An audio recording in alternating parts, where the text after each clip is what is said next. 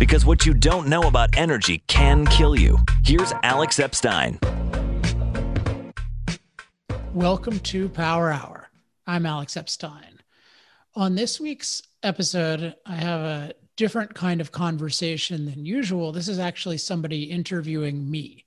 And quick background a month or two ago, I got contacted by a researcher just out of college named Emily Harari. And she was doing some research on the issue of consensus. And she emailed me a bunch of questions that I had never addressed publicly and I thought, hey, these would I'd like to answer these questions, but I don't want to just answer them for one researcher. I might as well answer them for the whole Power Hour audience. So I said, hey, I'm happy to talk as long as you're happy to record the conversation and I can share it with Power Hour viewers and listeners. And she agreed. And so we had the call. She asked a bunch of interesting questions and I answer them. Now, the topic is the topic of consensus. Now, this is a really interesting topic because I think it's something where there is legitimacy, but the way it's used is very illegitimate. Now, for more on what exactly I mean by that and how else to think about consensus, well, here's my interview with Emily Harari. Hi, everyone. Uh, this is an interesting experiment I'm about to do. I'm joined by Emily Harari, who's a recent graduate of Berkeley, and a mutual acquaintance of ours put us in touch, and she wanted to ask me some questions about my views, including the issue of consensus. And she had a bunch of interesting questions. And I thought, well, it might be interesting for people to hear this discussion, especially since some of these questions I haven't talked about that much publicly. So, uh, yeah, Emily, welcome and uh, tell us anything you want us to know uh, from the outset. Yeah, thanks, Alex. So I'm interning at Blue Marble Space Institute of Science, or BMSIS. And as an intern this summer, I had the chance to do a capstone project on anything I wanted, really. I'm a science communication intern, so I'm interested in how we communicate science to the public. And I thought I would tackle this concept of scientific consensus. The best example, I think, in current conversations is the climate change conversation and the talk about scientific consensus there. So I thought I would come to you and talk to you about your opinions. Um, and I'm interested to hear what you think. I have some questions lined up, so I'm looking forward to this conversation. Now I can't hear you anymore. That's. Oh, I'm really sorry. I, I that was an unbelievable coincidence how precisely I accidentally hit the mute button. Uh, can you hear me now? I can hear you now. oh, I was just saying. Uh, I think you had mentioned this uh, when we spoke earlier. Your anything you say that's an opinion is just your opinion, right? I know you're mostly just going to be asking right. me questions, but oh, just right. wanted to give you that protection. Yes, I should. I should have added that. So uh, exactly what you said. Any opinions I voice in this conversation are a reflection of my own personal thoughts. They are not a reflection of Blue Marble. Um, and the opinions of the amazing scientists in that organization because I can only speak for myself today. Right. And if I, if I convert you into a fellow fossil fuel fanatic, we cannot assume they're converted as well. All right, let's get started. Ask ask whatever you want. All right, so we'll go through some basic questions, but I definitely want this to be a free flowing conversation and an exchange of ideas. So I'll start with one, which is pretty open ended do you trust consensus research? Uh, I would say sometimes. So let me say something about consensus, which people might not expect. And I had a Forbes article about this years ago called The Unscientific Consensus, which you might want to look at and other people might want to look at. And, I read it, and, yeah. Oh, you read it? Okay.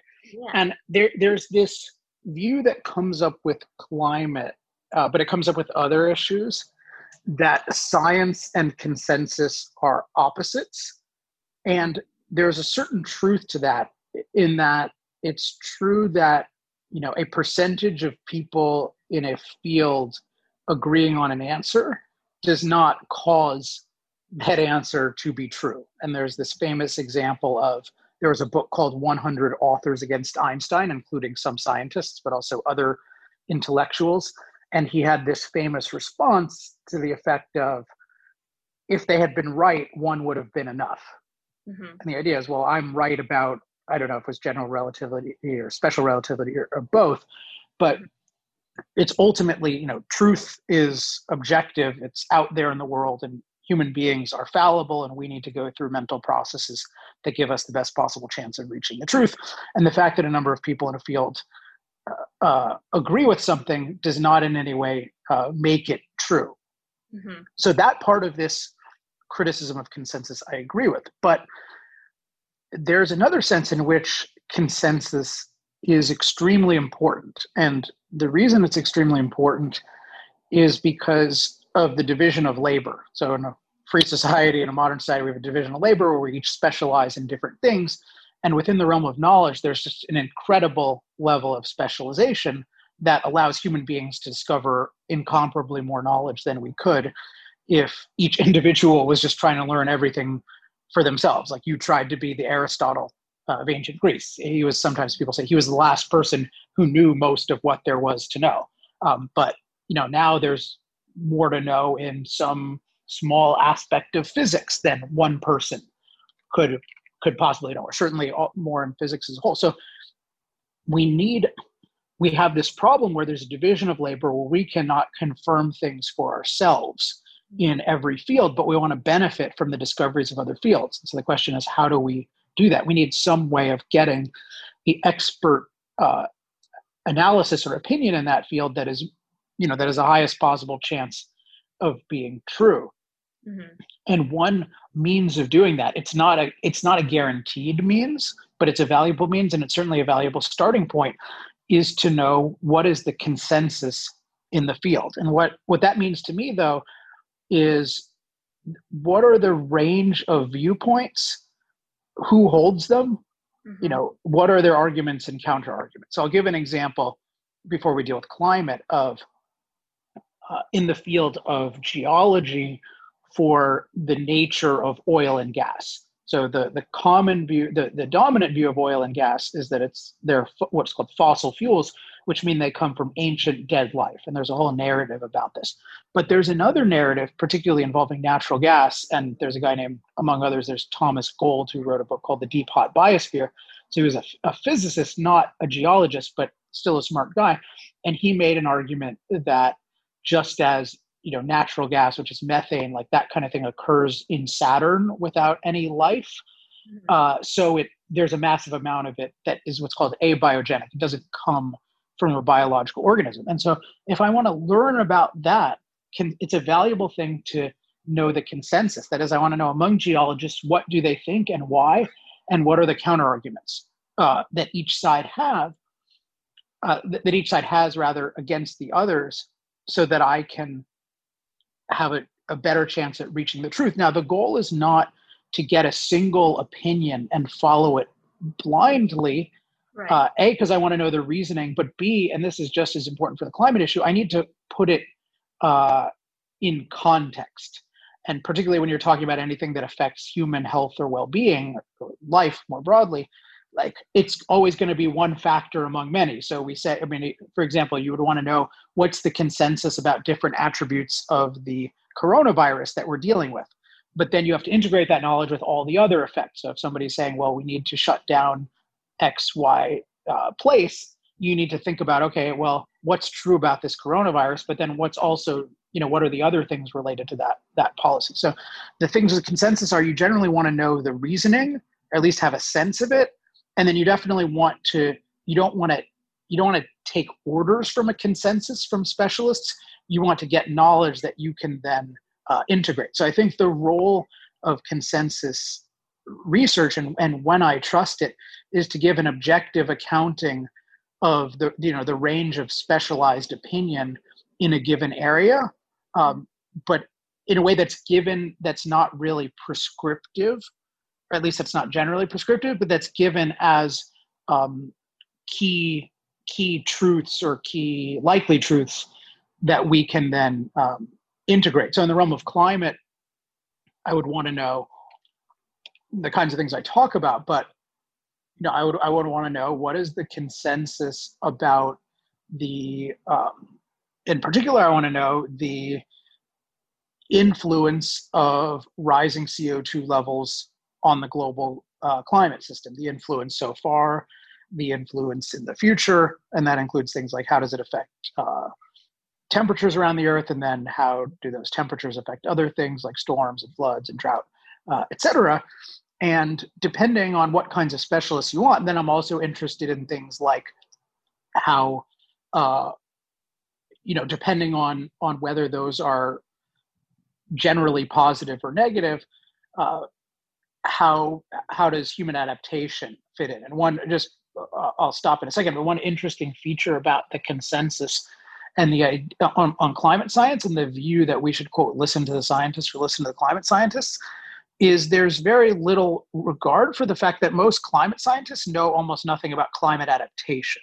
That's much more of an economist's uh, field, and that's that's an example where consensus can really uh, like where these consensuses that are trying to dictate policy where they can really lead you astray because they're not only can they misrepresent what people actually think which i think happens with climate science uh, but they can definitely misrepresent the implications of that and they can actually they can actually deter you from investigating relevant fields. So, my example in climate science is there is so little interest in adaptation, even though, as I've argued, uh, adaptation is the reason why we're 50 times safer from climate than we were 100 years ago. So, at least so far, adaptation is the dominant driver of what makes a climate livable. It's not the order of changes that we've experienced in the climate, uh, global climate system so far, whatever their cause. Right. So that definitely brings up several points.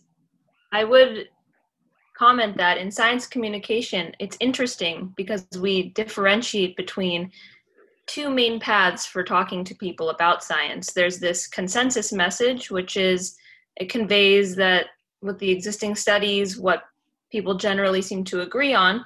And then there's the evidence message, which kind of takes you through the experiment takes you through the process and then helps mm-hmm. you with the answer the scientist did. So, I guess from your perspective, do you think that the consensus message and then the evidence message approach should both exist in science communication, or do you think one is better than the other? Well, yes, I'm not. I, I would have to see how they're used in practice, but both of those sound. I mean, it sounds like you would want both mm-hmm. together. I mean, that's what I would. That's what I would want. But there's there's there's a, so part of the question with climate is how well is it done? And i know i think you want to talk about national climate assessment. I think that would be a good example of where i think the way it's um,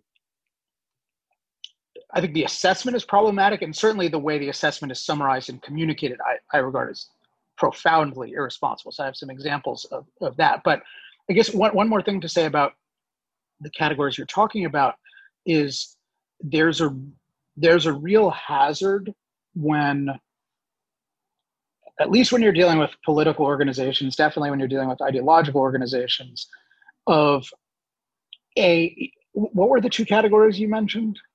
Right. So it's consensus message, which is the scientists agree on this. So, you know, naturally you should probably trust the the message. And then the second is the evidence message, which is I'll take you through the experiment. I'll walk you through the I see. process. Okay, yeah. So I'm sorry, I, I was listening. I, I, I focused more on the second, which I like. Well, yeah, the first one is is I think dangerous. I mean, you have to do it to some extent, uh, but you know, one thing you need to do. I mean, so you need to tell your methodology for even how you know the consensus, because this comes up with this whole ninety-seven percent thing that I've attacked in various forms. I think people think ninety-seven percent of climate scientists agree, but they, they're not clear on what they even what they agree on, why they agree, or how it was determined that they mm-hmm. agree. And I think all of those uh, people have a very wrong impression of, including I don't think the 97% claim is defensible for anything significant. Uh, it's only maybe only defensible for believe that humans cause some warming, but even there, I don't think it's been demonstrated. I think it's uh, and and the more the better studies like the American Meteorological Society I think did one, and it was it was some significant majority, but it wasn't 97%. The 97% I think has demonstrably bad uh, methodology. So I, I, think the I think they really need to be uh, integrated, and they're they're definitely and, and one hazard of if you look at how this functions with the, the two biggest ones in the US for climate are the Intergovernmental Panel on Climate Change their assessment reports, and then the National Climate Assessment, which I think was created by uh, George W. Bush. Was it George W. Bush or his dad? It was, it was, his dad. It was the NCA, the National Climate Assessment. He started in 1990. Okay, got it. Yeah, so um, H.W. Bush. Thanks for uh, clarifying that. So he, yeah. So with both of these, the, there's this combination, and I know the UN one better, but there's this combination of a very in-depth report where there are different summaries of different kinds of science and different papers in the field. And then there's what's called a summary for policymakers. And certainly in the in the case of the IPCC, this is kind of a famous slash notorious uh, phenomenon, and that's overwhelmingly generated by uh, political people. And there's just a huge hazard in that. And so there's just this common pattern of the summary for policymakers being far more extreme than the in terms of dangers we face than uh, the actual report. So the reports tend to be very measured. They have a lot of language like well, may or could, and then it's it's much more definitive and extreme with the the summaries for policymakers. And you know, one example of this is there's a guy named Richard Tol, T-O-L, who's an econ- climate economist who's definitely much more of a catastrophist uh, than I am. I don't know if you would agree with that characterization of him, but he you know, he was in charge of one of these. Um, he was in charge of a major portion of UN report, and he resigned because he thought the summary for policymakers was so egregious. This he talks about it, and then there's a section on it in Michael Shellenberger's new book, uh, False Alarm. So I could talk also about how National Climate Assessment does that. But so I, I agree. I just want to make clear, like I agree in principle that it is good to it is good to understand consensus, but it really has to be specified clearly without kind of agenda and it, it needs to be explained clearly what the evidence is. And i think the better way to do it is to give a high level sense of the evidence even in your summary of it and then to refer people to the uh, the details uh, mm-hmm. of it. Well i i didn't realize you looked into the nca the assessment. So if you're ready to dive into it then i am. Yeah so i mean i don't i haven't looked into i've just seen over the years different things about it. Um, so I can give an example uh, of it, but I haven't, or, or you can ask me about specific things, but I have not, I have not committed it to memory or even anything remotely. Um, like so, let me let me share my example from it, sure. and then you can ask anything uh, you want. And and I I want to credit th- this particular. There are a bunch of people who are very good at doing these analyses, where basically what they do is they they look at how at how the assessment is reported by the mainstream media, then how the assessment is summarized for the media and for the general public. And then they look at what the research behind the assessment is. And they show huge divergences. Uh, Bjorn Lomborg is amazing at this. He does this a lot in his book, False Alarm. In this case, this analysis I learned from uh, Oren Cass, who's a really smart guy who's commented a lot on these kinds of issues and is good at looking into the details. So uh, you know, he tells this. He was testifying in front of Congress, and he told a good. Uh, he gave a good account of this. So I just want to give him uh, credit because I'm drawing on him a lot. He, uh, but so he talks about it in November 2018. The New York Times had at a headline that said U.S. climate report warns of damaged environment and shrinking uh, economy. Mm-hmm. And there's there's a subhead that said reduction of up to 10% of GDP. And mm-hmm. so you think like, oh my gosh, like our GDP is going to go down by 10. That's at least one interpretation. The other interpretation you could, um, and and for example, and, and this was taken by politicians. So, for example, Senator Edward Markey said on Twitter, according to the Trump administration's national climate assessment, with no action, climate change will result in 10% GDP loss by 2090. Mm-hmm. Uh, uh, okay, so what did it actually um, say? First of all, even if the 10% thing were true, it wasn't a 10% loss. It was 10% less than it theoretically would be without climate change. If you had the exact same uh, energy costs and everything else that you would have with fossil fuels, or what, if anything could replace fossil fuels, it was saying it'll be 10% less. But it could be 10% less of of an economy that was four times bigger, and that's the point Cass makes. So if you say we're four times, if the growth rate makes the world four times wealthier, then what it's saying is instead of four times wealthier, we'll only be, um, what is it, 3.9 times wealthier? Or if you do, no, it won't be that. It'll be, um, that's bad math by me. So it would be, it would be 3.6 times wealthier. So that, all things being equal, you would want to avoid that, but that's very different from uh, 10% GDP loss. So that's an example of just on the 10% how it's misrepresented. But then if you go into the report, what he points out is that there was a um, the 10% was something that it was just on a on a chart that was based on an article in Science that showed that if there were eight degrees Celsius of warming, uh, then it would be this damage that was 10% of the GDP, um, you know, 10% less growth of GDP, basically.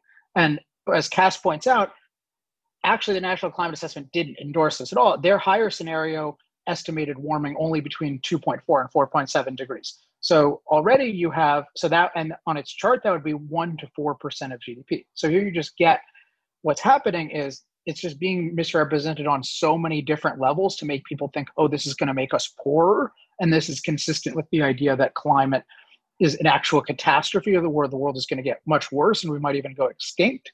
Uh, but in reality, it's saying we're going to become a little less rich and then they took and they even exaggerated that because it would basically mean oh it's it's going to be 1% to 4% less and i think there are a whole bunch of issues with the their confidence and their ability to project climate and certainly their confidence to claim that it's going to be uh, a loss but this is just a really clear cut case where the national climate assessment in part by having these graphics that show this 8 degrees celsius 10% loss they are pandering to catastrophism.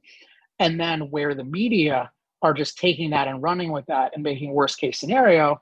So that's a that's a way and that's that's how the sausage is often made with consensus. And then people think oh consensus you know as markey said climate change will result in 10% gdp loss by 2090 and then he's he'll repeat these things like listen to the scientists and so what you get is this complete misrepresentation that's not remotely uh, even what the more extreme scientists say, and you get that passed off as as proven science. I regard this as just completely uh, unethical, and it's the kind of thing that, at the very least, something like the National Climate Assessment should be very.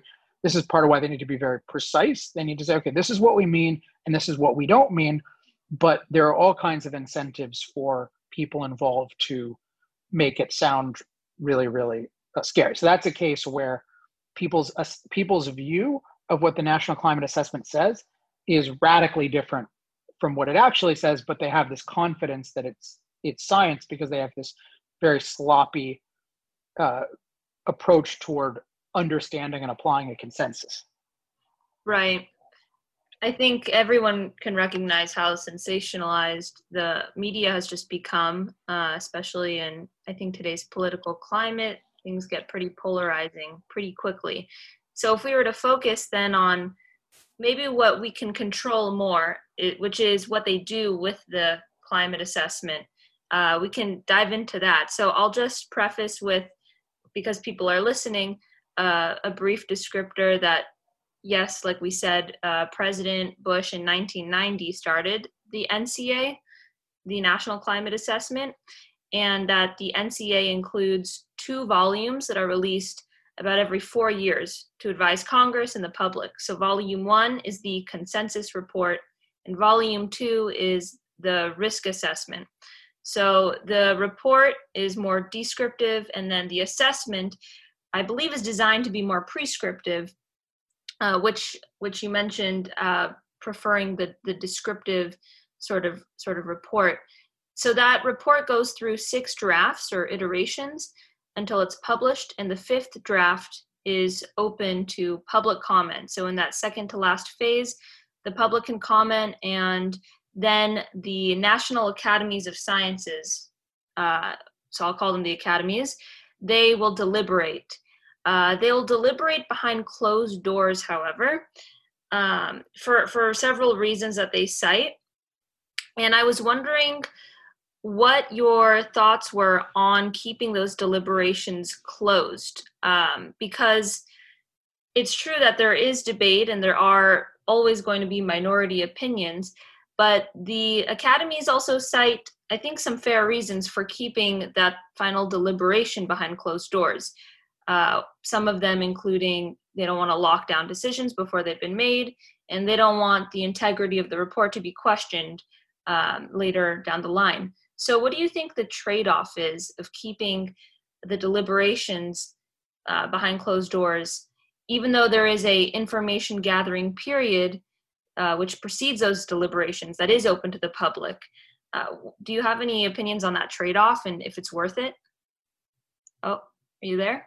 Sorry, I muted myself uh, so I could chew on a cough drop for a second so that my, I don't fully lose lose my voice. Um, yeah, I'm tempted to comment, but I don't.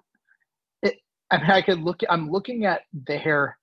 Uh, wait, I think it's looking at climate. Um, I'm looking at just one of the climate statements on their website just to get a sense of the kinds of things that they yeah. say. Um, I think the assessment comes up uh, in the Google search before the report does, which was interesting. I don't know if that just happened for me, but. So what should I Google? Uh, well, I mean, I, I don't know if there's going to be a lot on the report itself. You can look up the National Academies of Sciences deliberation process. Um, but I had to dig pretty deep to find an outline of, of their process. So I'm just wondering what you think about this trade off of keeping deliberations and debate behind closed doors uh, versus uh, opening it up to the public and risking that some of the conclusions in the report will be questioned because it was just left all out in the open. Do you think it's worth having those deliberations behind closed doors to get that uniform message? I mean, probably not, and certainly not in the name of a uniform message. So I think that part of it is that the part of the job of a consensus. So I think it's what uh, uh, you know what I talked about with the role of consensus. It's really to give a sense of the range of viewpoints and the people who are in the majority or want to be seen as being in the majority. They they can think, yeah, I don't want people to know about these minority opinions because I think they're wrong and they're in the minority. So why do we need to talk about them? But I, I, think it's I think you really have to have it as no. There are a lot of if, if you know depending on the range of opinions. But if it's if it's like one then you can say that, and it's part of, partially you can say, okay, here's what we think. And I think it would be good is if you actually let the people, uh, you know, you let the people respond, kind of like happens with the Supreme Court decisions. So there's the decision made by people, and that's an interesting model actually that I haven't I hadn't thought about until now. But that's a case where there's a definite consensus because you have whatever five or more of the justices voting a certain way, right. and then there's a minority opinion, and I think sometimes they have more than one dissent. I forget, but they definitely have at least one dissent, and then people can think about it and process it and it's really valuable. I mean imagine if it was just the supreme court had one opinion and you didn't know anything about the different kinds of disagreements that would be a disservice to the public. It would be disservice to uh, future people. So i think it's I, in general there are certain situations where you don't want um, where you want privacy to kind of discuss certain things, but I think at the very least, you need transparency about the range of opinions and you want the minority opinions to be able to voice what they say, including, uh, you know, including, well, you know, whatever they have to say. But you can say, yeah, it's it's uh, this is a minority opinion, or some cases it might be split 60, uh, 60 40. And I don't know, I haven't thought about exactly how to do it, but you know, one if you look at these different kinds of consensus things, part of what you really want to do is ask the right questions. And mm-hmm. and that's one of the big issues I have with climate, how it's portrayed. And I think the key thing, the whole context of this of concern with climate today is the view that the fossil fuels that drive the whole global economy that are 80% of the world's energy that's powering all our machines that they have a you know concerning side effect of CO2 emissions that are driving rising CO2 levels. So the real question is, I mean, you could divide it into two, but are they having a significant influence on climate? And then ultimately, significant has to mean like severely detrimental to human life, where you would consider restricting energy use, uh, which is going to be detrimental for sure, uh, to to uh, mitigate the the the damage of the rising CO2 levels. And so for the climate scientists, you the pure climate scientists, you would want to know more about just okay, kind of how many degrees of temperature and what kinds of storm patterns and stuff. And then from the more adaptation slash economics people, you'd want to know, okay, how significant is that? But if you notice the way it's framed in most of these things, or the primary way a lot of these surveys are done, is do you believe that humans have an influence on climate? Mm-hmm. And that that might be one question to ask, but it's not really the important question. It'd be like asking, you know, do you think antibiotics have side effects? Well, yeah, but the whole question is how significant are they? And you know, different antibiotics, the answer is very different, and the benefits are different, and then you make very different decisions based on that. But with fossil fuels, they all basically all emit quite a bit of CO2. Natural gas a little less than coal, uh, a little less than oil, which is a little less than coal, but still a lot. So it's it really needs to be: Are these actually like is this dangerous? That's that's the key question and you can subdivide that and i think that that question cannot be equated with is there any uh, does co2 cause um, any warming so i think i would just say get clear get clear on the question and the question has to this, the question or questions have to be very clearly connected to making policy decisions that are beneficial to human life. So i'd say the questions need to be better you need to have a lot more transparency about what people think. And then you'd want to know, maybe even just percentage wise, once you have good questions, and maybe you have several of them to get the range of opinions, then you'd want to know, okay, what what uh, like what summaries of the evidence do the people who agree who have the majority like what will they sign on to mm-hmm. and what will the people who are in the minority sign on to and then maybe you give them a chance to uh, respond i think that would be really useful and if, if you could you know whatever the outcome was. And i think the fear is that oh well well you know my view we can't get people in lockstep if there's disagreement but there's going to be of course you're making decisions all the time with probabilities. You know you make decisions about whether to go to war with probabilities. So i think if you communicated the probabilities objectively and let's say the position that i disagree with was true that wow there's really a significant problem. There's going to be very rapid warming. It's going to lead to uniformly negative other climate consequences. They're going to overwhelm our adaptive abilities. It's really a, uh, and, and let's also say that alternatives are right, are basically already ready to replace fossil fuels. Um, like if they said that, or let's say they, let's say 90% of the scientists said that, and, and 90% of the economists said that, I think people should take that really seriously and they shouldn't just say, oh well 10% disagree so let's not do anything. The idea is no the probabilities and particularly if you can get good evidence uh, i think you could really have good consensus type uh, reasoning uh, consensus. I think that kind of consensus in form would be good. Again I, I don't think that those conclusions are true and i don't think they would be borne out even remotely by any kind of objective statement of consensus but no matter what the truth is i think it's good to have the range of opinions and the reasons for them given by the people who have the different opinions. Right. So for these consensus reports, volume one of the assessments, you talked about, you know, this division of labor. And I think it ties into this question in some of your previous writings where you talk you talk about wanting the experts to be the decision makers on the consensus that you want climate scientists to decide the consensus on climate science.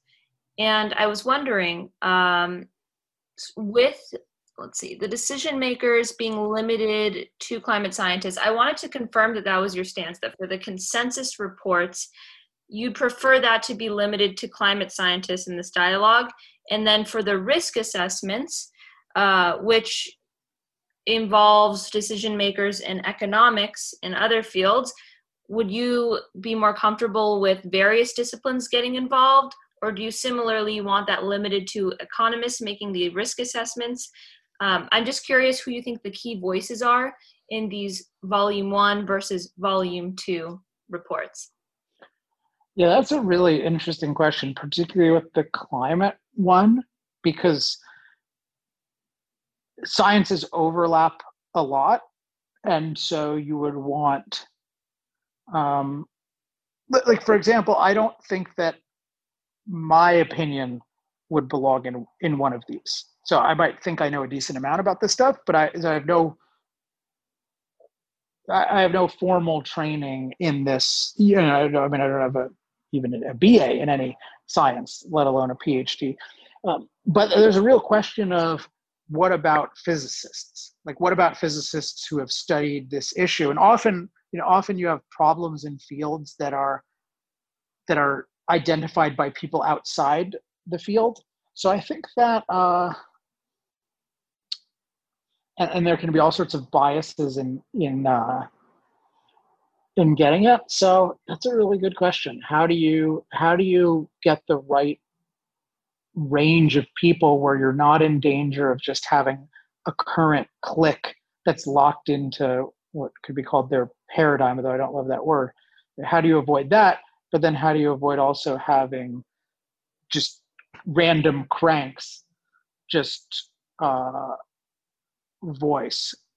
Right. and i think it would be something like you know, I mean, this this would you'd want some kind of unbiased people to determine this, but I think it would be something like the like cli- I mean, climate science. There are multiple climate sciences anyway, but with like closely related fields. So I don't think every physicist, but there might be um, like there's this guy.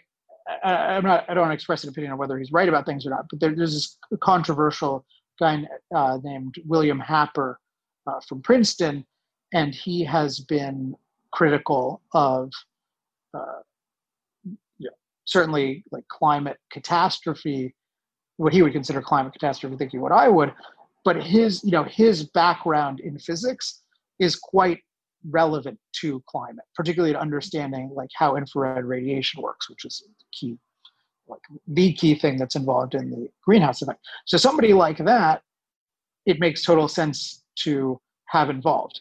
If mm-hmm. it's somebody who just does, you know, like theoretical, uh, like who builds like particle accelerators and is just a researcher, that doesn't seem like they would be relevant. So I think you would just want people in the relevant fields. And part of what you would want to know is actually what would be really interesting is to know you might even subdivide it and say, well, what are the people like we did this this survey of scientists, and here's what they think scientists in related fields, and then here's what and oh, there was a big difference between the people who are experts in infrared or whatever the broader category there is uh, versus the climate people. So I, I, yeah, I think it should be people with relevant uh, domain knowledge, and I think that would protect against most of the errors that I'm talking about. I also think that there, there's you raise this issue of public comment, and I don't know exactly how it works, but often it just seems just be ignored.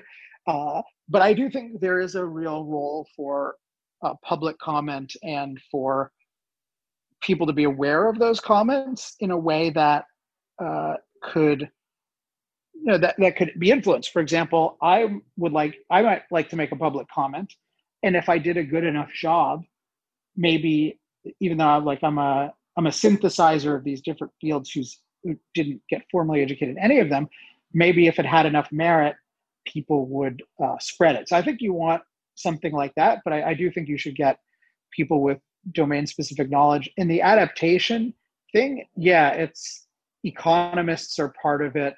Uh, I mean, in a sense, you need like a modern equivalent of an anthrop- uh, anthropologist, uh, but and you would and then also the whole thing we haven't mentioned at all is insofar as you're dealing with the the, poli- the different kinds of policy decisions you need really objective experts about energy and that's that's i think often uh, very much uh, left out and i think the, the way it often happens i don't know about the nca but often the the people in economics who get the most attention in climate tend to be not a representative sample of economists. They tend to be the people who say either, oh, it's really easy to replace uh, fossil fuels with renewable energy, or who just say something like, the economic consequences of this are going to be completely um, unmanageable. Although I guess I should say the the uh, the guy who won the Nobel Prize, Nordhaus, is actually a lot more measured on this stuff, and that's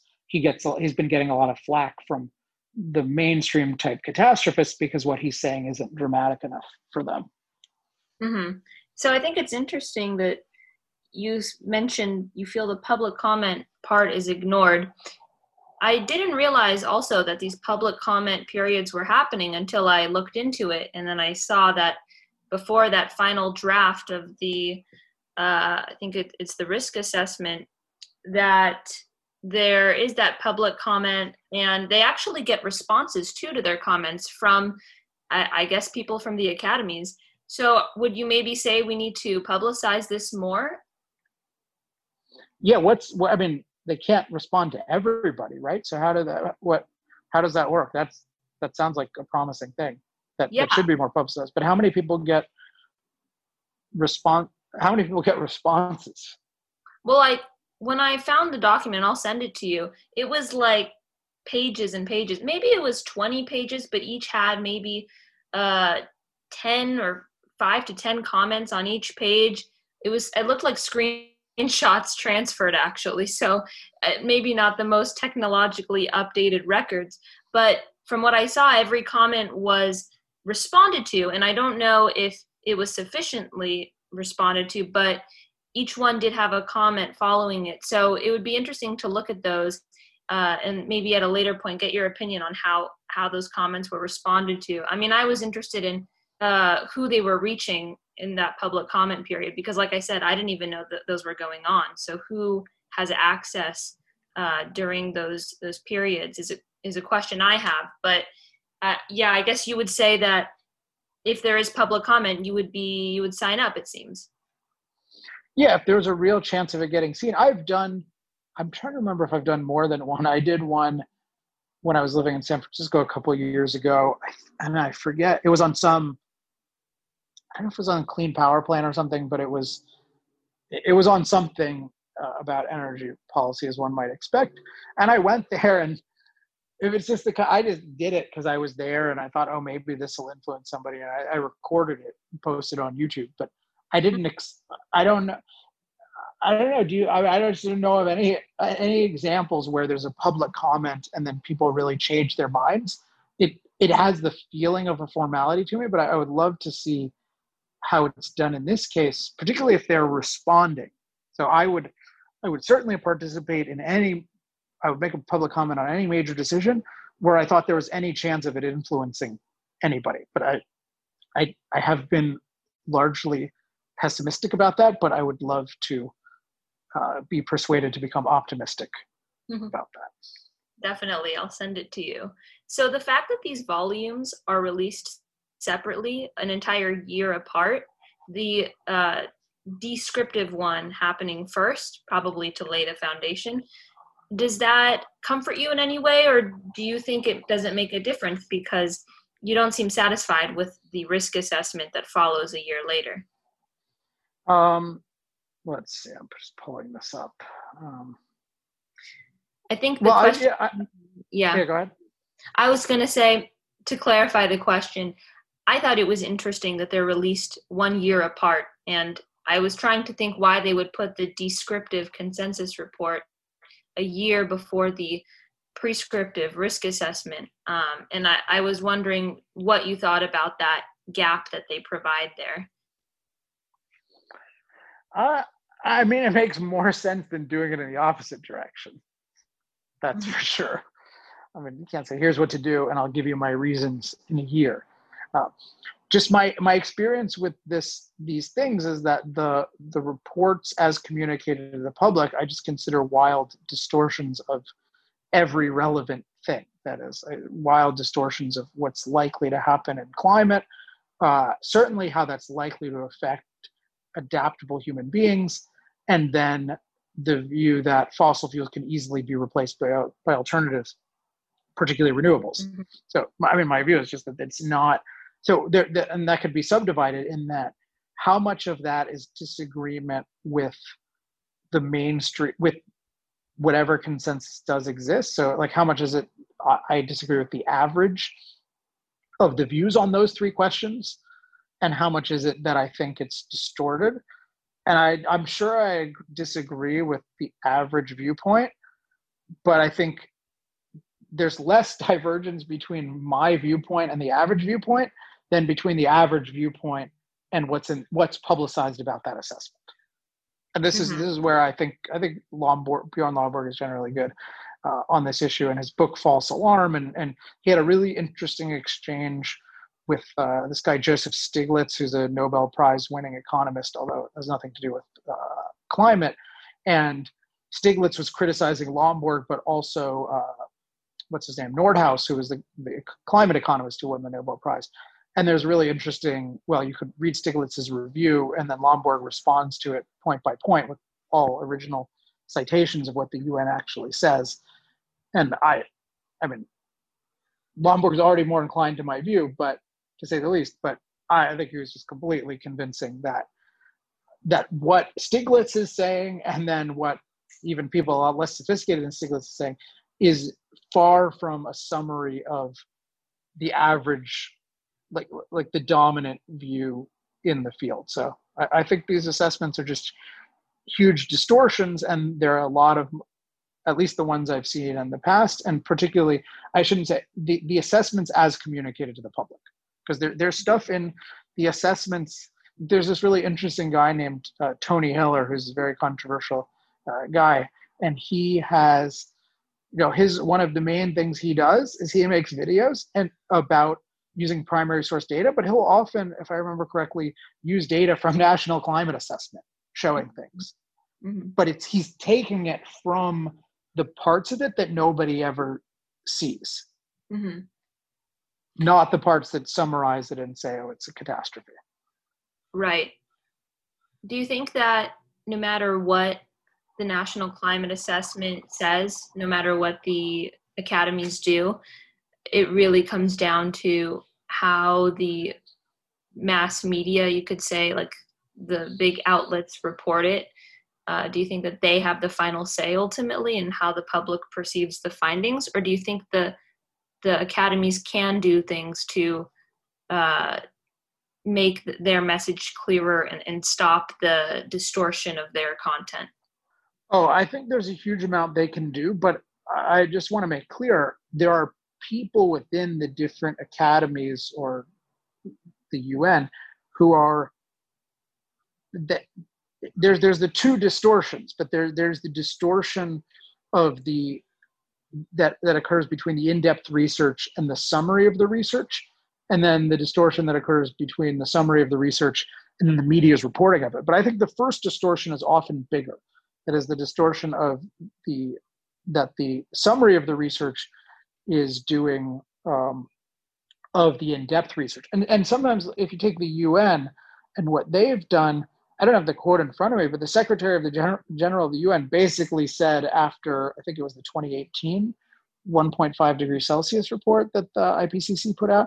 I mean, he, he basically said the human race is going to become extinct, and there was just nothing even resembling that. So that's a case where it's not the New York Times said that. Maybe they picked up on. Sure they reported that uh, that quote, but it's these organizations like the pe- the people who run these organizations they have their own ideas and uh, and agendas. And there's a huge potential whenever you're saying i represent everybody there's a huge um, there's a huge potential to distort uh, the opinion. And i think that that happens. There's a whole there's a bunch of really interesting reasons why i think uh, it gets distorted but it's yeah, I, I, think in practice it's it's been it's been distorted, and the, the people within these organizations who are in charge of communicating to the public, I think they're the guiltiest people. I think the second guiltiest are the media. Mm-hmm. So when these leading figures are politicians and they're misquoting scientists, do you think scientists, especially the ones that they're misquoting, are responsible for correcting them? Yes.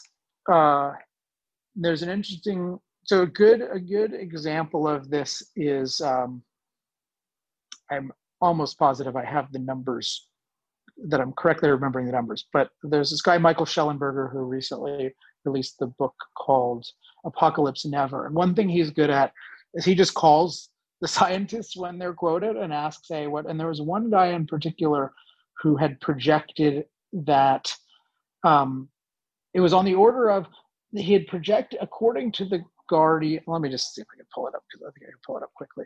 Uh, Michael Shellenberger, Guardian. Eight. Right, I'm familiar with Michael Shellenberger. Actually, I saw his what was his film called Pandora's Box, I think Pandora's Prom- Pandora's Promise. Right. Yeah, I, I actually uh, never watched that surprisingly, even though I'm a big uh, nuclear guy. Okay, let me just see if I can. I think I think I pulled up the right article. Okay, here we go. So this is in his book too, but it's it publishes in a, a Forbes article. So there is Extinction Rebellion, which I'm guessing you've heard of. This UK-based group that's saying that fossil fuel use and uh, rising CO2 levels are leading to ultimately mass extinction, including human extinction. And one of the spokesmen said, uh, oh, so they're, they're referring to Sarah Lunnon, who's one of the main spokespeople, who said the science is, uh, it's not Sarah Lunnon saying billions of people are going to die. The science is saying we're headed to four degrees warming. And people like Kevin Anderson of the Tyndall Center and Johan Rockström from the Potsdam Institute for Climate Impact Research are saying that such a temperature rise is incompatible with civilized life. Johan said he could not see how an Earth at four degrees Celsius warming could support a billion or even half billion people. And so there's an article in The Guardian that said, quoted this guy, Johan Rockström, saying, It's difficult to see how we could accommodate a billion people or even half that at a four degree temperature rise. Uh, and then Shellenberger talks about how the IPCC reports say nothing resembling that. Uh, but then he calls up Rockström. So already Rockström is like in an, an incredibly extreme view that's being taken as, oh, this is what all scientists say. Then it turns out, uh, here's what he says. It's not that he said a billion people or even half that. He said it's difficult to see how we could accommodate 8 billion people or even half that, as in 4 billion people. Now, just think about that. You've, you've been quoted uh, as saying half a billion or only a billion, like seven or seven and a half billion people will die. And you actually said that, you know, between zero and four billion, but probably more. Now, both of those are extreme, but that's a huge uh, kind of, of uh, difference. And then there's an interesting discussion if you read the book or this article where um, Shellenberger asks him, Well, have you ever looked at what would happen with food production at four degrees warming? And Rockström says, That's a good question. I must admit, I've not seen, seen, seen a study. It seems like such an important, it seems like such an interesting and important question. And then it turns out that uh, two of his colleagues at the Potsdam Institute had done that.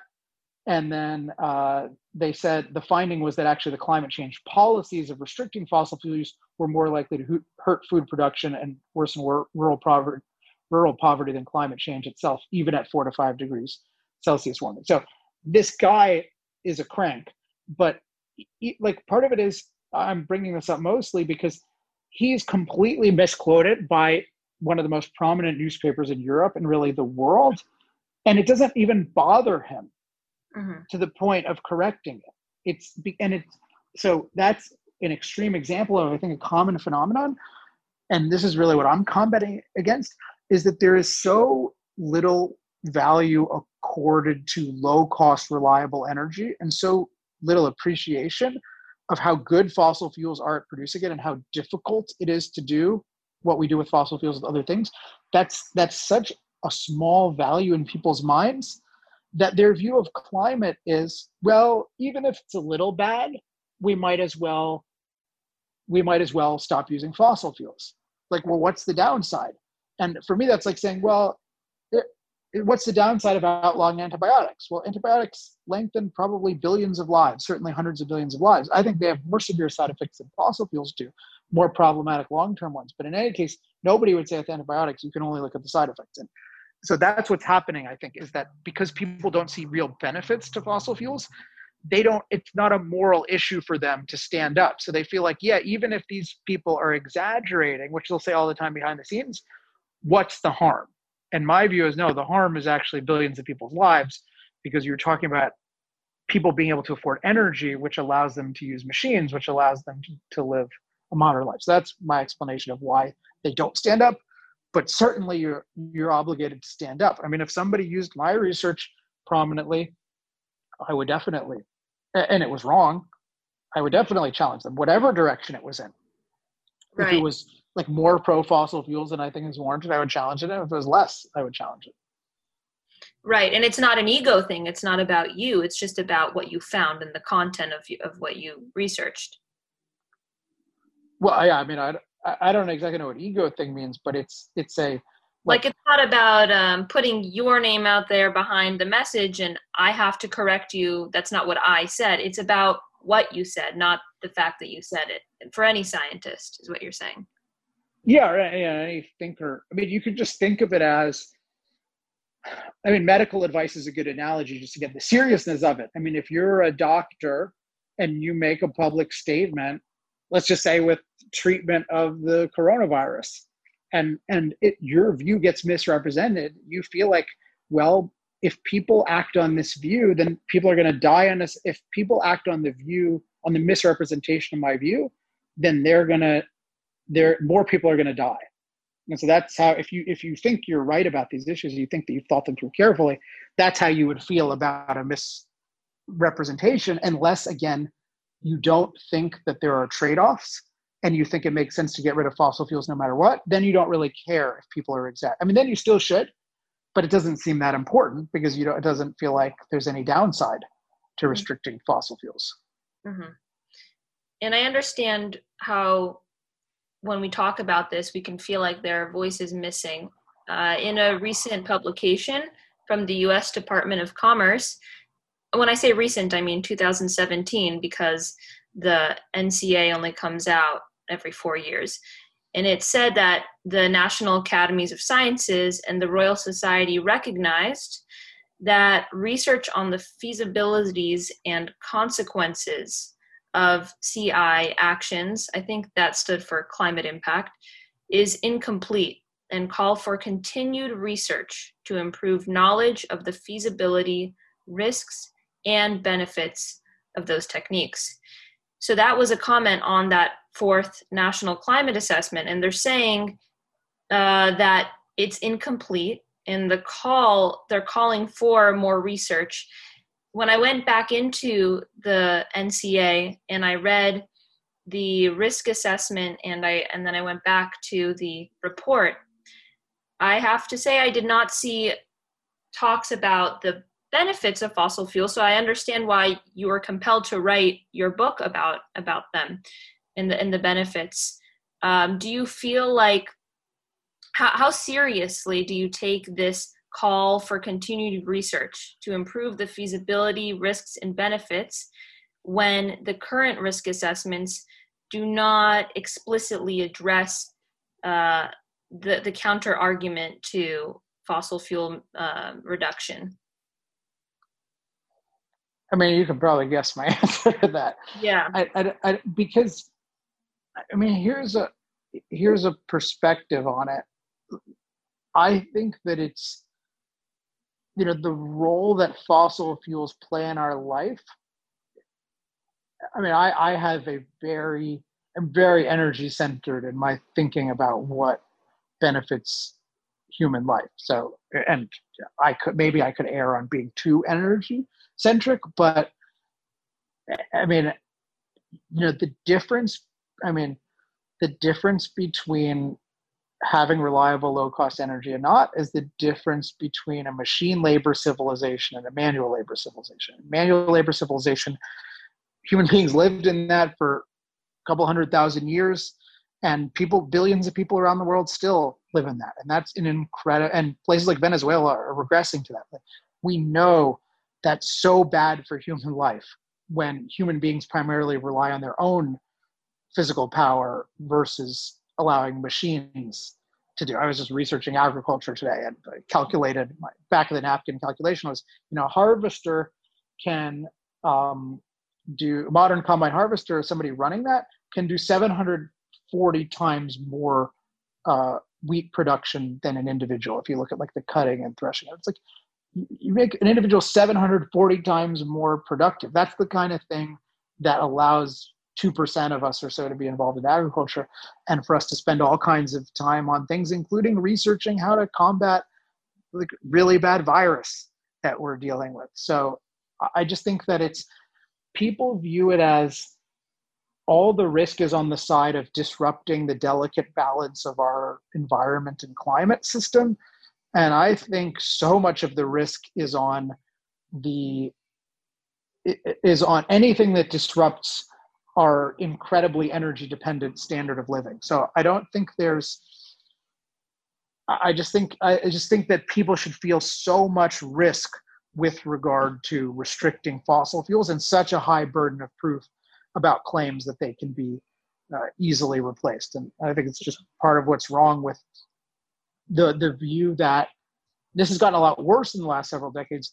The view that the main thing that matters in, when assessing energy policy in general and fossil fuel policy in particular is climate science. I think that very much has to be viewed, be viewed as this is one consideration among many. Uh, but main thing, no matter what, you need experts in energy and economics. Well, right. how much climate expertise you need depends on the severe potential severity of climate. Mm-hmm. So, to follow up to that question, I was mostly providing context. Um, so, I'm I'm hoping that this question also lends itself better to to a better answer, to more of an answer. Um, I guess would you rather the risk assessment address hydrocarbon fuels uh, in the hydrocarbon fuel industry, or would you rather it leave it out entirely from the conversation? Because right now, the quote I gave calls for including it more, um, but it seems like you know you're not so satisfied with with how they do that anyway. So should they even include that in their assessment?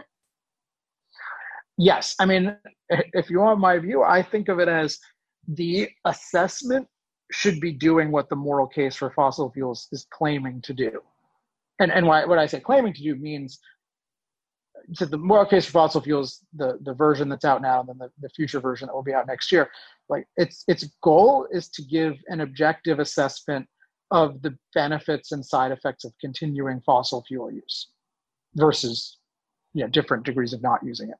Like I think you cannot you cannot so i just disagree with the whole idea of a climate assess i mean maybe i should have said that for the i disagree with the climate assessment that is not intimately also an energy assessment because they in the same way i would disagree with the, an antibiotic side effects assessment that didn't talk about the benefits of the anti, of antibiotics and the alternatives or lack thereof for replacing them. So i, I think the whole thing should be uh, reframed right there are energy sections for sure but i understand why you'd want it to be more comprehensive in in how it addresses uh, hydrocarbon fuels. So I guess I'll wrap it up with uh, a broader question I I left from the beginning, and I, I set it aside because we we got specific pretty quickly.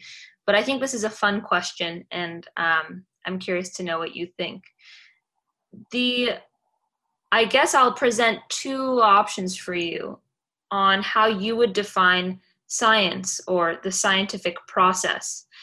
Would you define it as finding the truth or the, the pursuit of the truth? Or would you say it's the elimination of uncertainty about the truth? Well, I don't usually like when I'm given two options because I usually don't agree with either. Um, or you could, yeah, you don't have to pick one if you really disagree with both. But I'm curious then why you would not choose one. Well, what, what do you think of the? So why do you divide it into those categories? right? I divided it into those categories because of that. Uh, I think it was Forbes article you mentioned where you took issue with some people saying scientific consensus that's an oxymoron, uh, and you said no, no, it doesn't have to be. And I thought I totally understood that argument uh, that it's an oxymoron because so much of science is uncertainty. You know, you isolate a single variable at a time when you can in a perfect world and you really hack away at what you don't know for sure but you can create some semblance of a common agreement as a as a to move forward you know like we with mendel he he found out that there was inheritance and then from inheritance we figured out the structure of dna and then from dna we went to crispr. You know those are big leaps but i think there's this idea that each advancement we make next will solidify what we knew before and we can never fully be certain uh, because you know like you, you said earlier in this conversation scientists have been wrong about things and what science really is is having uncertainty developing a hypothesis and then generally you know you you negate you reject the null. Like you you confirm that something is not happening but that and that's done more than saying this phenomenon is actually is actually occurring. Um, so so there's so much of science that is uncertainty and i i guess what i'm saying is also i side with the, the second which is I, there there is a truth to this world but how close we'll get to it via the scientific process uh, i don't know if it's as perfect of a system and that really confines how we think about consensus i think so that, that's why i'm curious to see what you think about it Gotcha. Okay, that, thanks for that explanation. That was helpful. So I definitely, I think of it more as it's about the pursuit of truth, and elimination of uncertainty is a means to pursuing the truth. But ultimately, it's you know something like the systematic study of or quest for you know, understanding cause and effect relationships in the world, and that's really the the goal that you're after is understanding cause and effect in in different kinds of ways and we are amazed i mean if you look at different i think we really need to make distinctions among areas of science that have established causality more and less definitively i think it's one of the big problems is that people equate everyone engaged in the scientific quest that there, there's too much of an equality among them and it's great that we have people who are nowhere near clear about the truth. And to use your terminology, there's a lot of uncertainties they haven't eliminated. And that's great. And, and in fact, most active people are going to want to be on the frontier. They're not just going to be studying things that they regard as completely uh, established. Maybe if they want to try to contradict something, then then they'll be interested. But most people will be on the frontier in the realm of uncertainty, uh, where there's the most uncertainty, but I, I mean, I think they clearly are building on massive achievements, and part of the the evidence of that is just so much of our modern world is built on these achievements. And the kind of modern example is just how, uh, I mean, quantum mechanics, which even if it's not fully understood, like it's understood, the behavior is well enough understood where like the whole modern digital, all the digital industries uh, depend on it. And it can just make predictions with incredible degrees of precision. And that's something that should be really respected. And I think it, those, that kind of causal understanding and predictive ability is partially, is why science is so respected, but also why science is often, a lot of people have science envy. And that includes just fields outside science that try to put everything in mathematical formulas. I think economists are often guilty of this, but also immature sciences or, or non validated theories often do this. And I think this happens a lot with climate science, where in terms of climate prediction, human beings are not very good at it at this point. It's really difficult, and there's no, nothing to be ashamed of.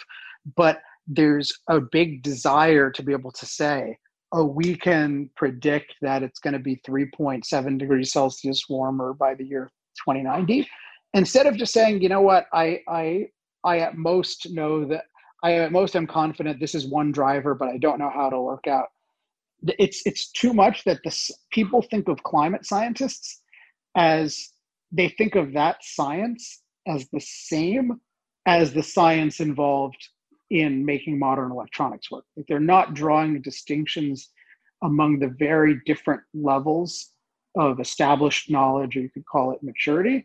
And this leads to one final point about science, which is that science is both of the, the answers you gave are both methods. And I think that's right. Science is primarily a method, I mean, it's an area of inquiry, but it's it's based on certain kinds of methods.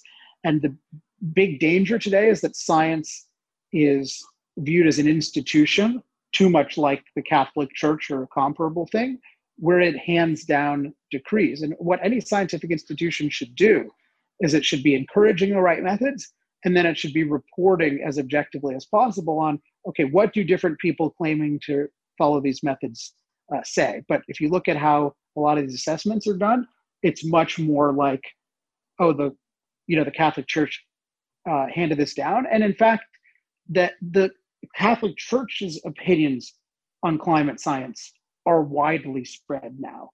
I think because, uh, and that's I think this is an example of how it's how it's viewed as as an institution. So I, again, I want to just clarify that I don't think you're at risk of misinterpreting me, but I think other people could be. Like, I'm very in favor of having these kinds of institutions and seeking for consensus, but it really has to follow procedures that are going to enable us to accurately know what different scientists think and why, so that we can integrate it with what specialists in other fields think and why, and then have the best possible chance of making a good decision. Mm-hmm. It's that scientific process behind so many disciplines, but when we reach different conclusions, we have to treat them differently and not not treat them all the same. Is what you're saying? Uh, well, I'm not sure what you mean by different. I mean, I, I'm focused on that you want to know part of part of knowing the reasoning of something and part of having counter arguments is you can get a sense of how like how to what extent has the scientific method been performed to its fullest? So if you have something about you know you ask a consensus statement on the law of universal gravitation i'll bet you're going to get 100% now there are people who can say different things about different aspects of it but in terms of gmm over r squared i never heard of a modern scientist who says that's not true. And part of it that has gone through a lot of uh, that has gone through a lot of validation. And people should recognize the level of validation involved there is very different than the validation certainly of a an average of climate simulation models. Mm. thanks so much for sharing that. I know that was a really uh, abstract even vague question but i appreciate your thoughts on it. Thanks to emily for initiating that interview. I hope you listeners and viewers found it interesting. Okay, just a quick update before I wrap up. Go to energytalkingpoints.com. That's been my refrain lately.